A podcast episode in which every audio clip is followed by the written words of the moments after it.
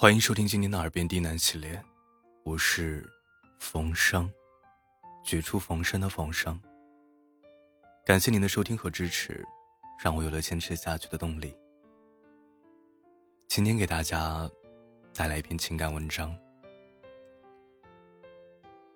你总要被孤单打败过，才能学会好好生活。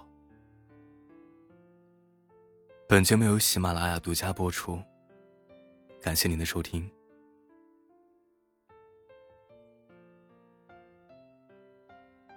有个小姑娘在后台留言问我：“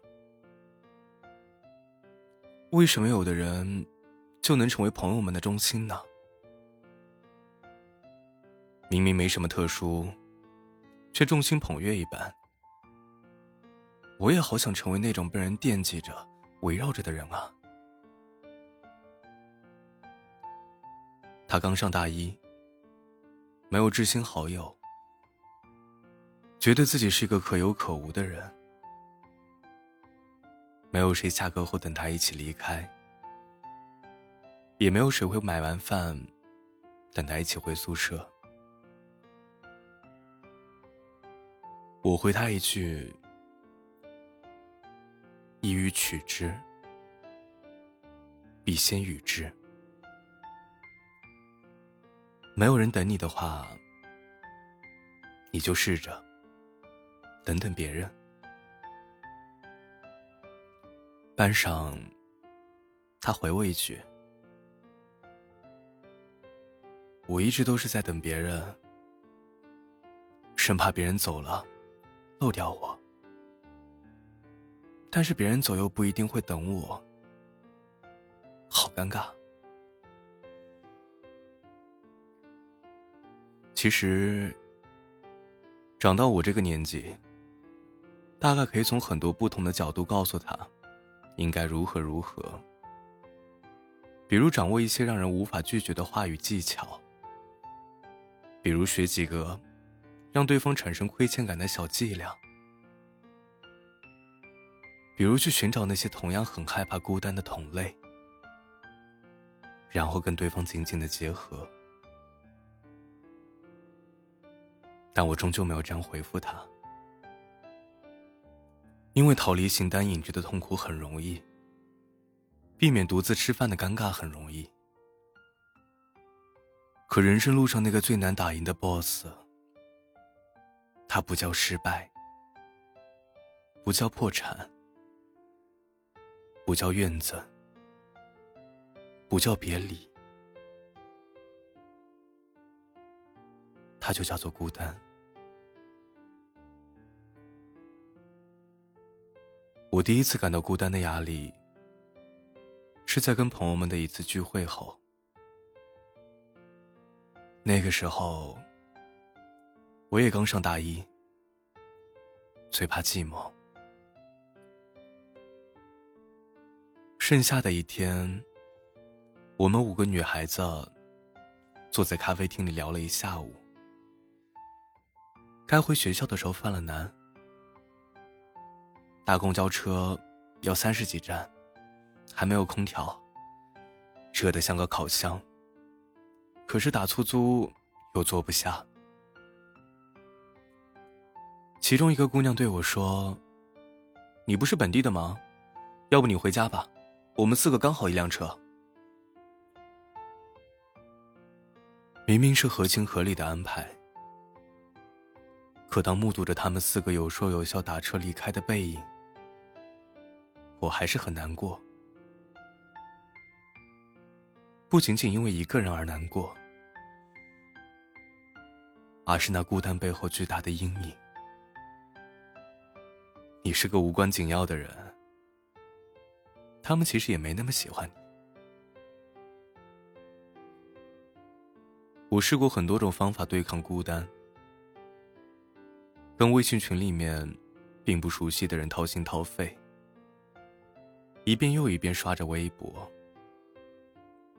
仓促给自己找了个舍友，每天发五六条状态，每隔十几分钟就拿起手机瞅瞅，又多了几个赞。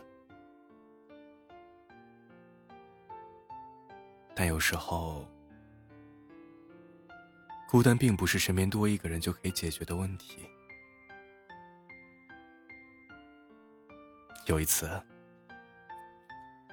我刚刚独立做完一个项目，有满肚子的感受，想要跟饭桌上的男朋友讲，他却接到了客户的重要电话，一边谈，一边记笔记，只留下一个抱歉的眼神给我。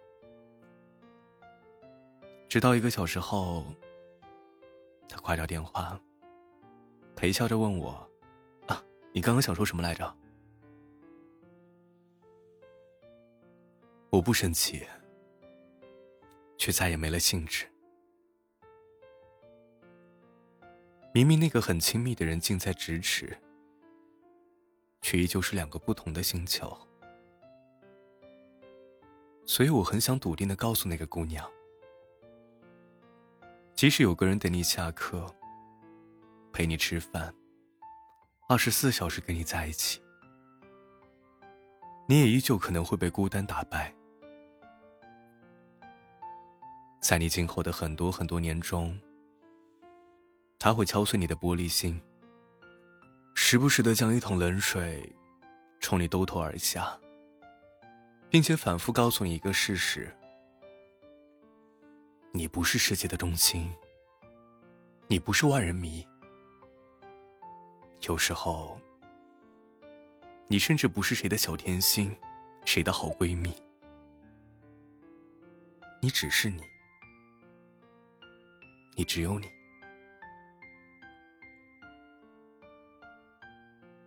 我认识一位很厉害的学姐，在一家著名的金融公司上班，会三门流利的外语，还常常做空中飞人，一年中有半年都在出差。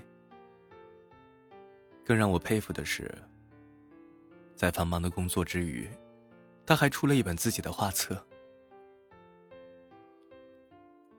某天，我大概因为跟男友闹了小别扭，心情差到了极点，神差鬼使的发了条微信给他说：“你也会感到孤单吗？”他秒回。而且常常，我惊叹道：“怎么可能？那你怎么还能把生活过得那么丰富多彩？”他很认真的回复说：“那能怎么办？本来就很孤单了，还不善待自己，难道要自暴自弃吗？毁掉了自己的生活，伤的又不是别人。”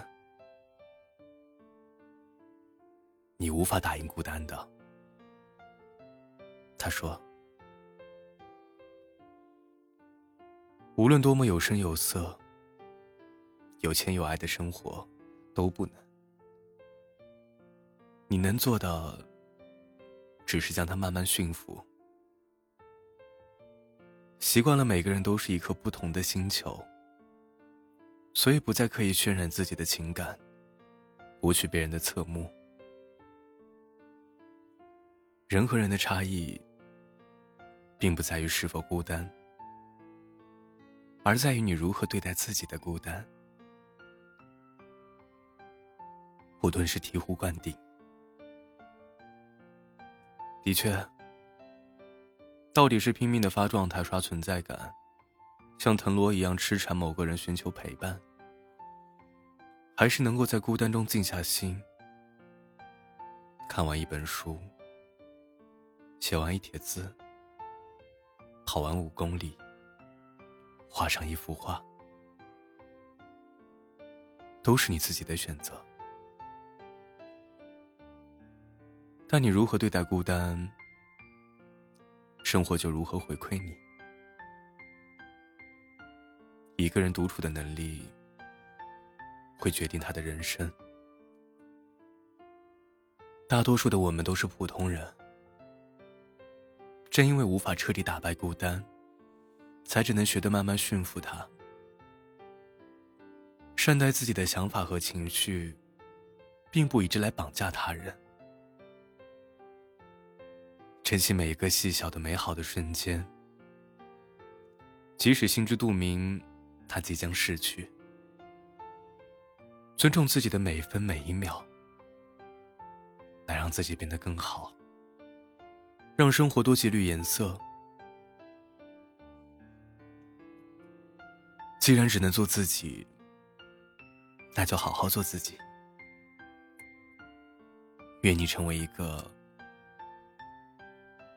懂得驯服孤单的人。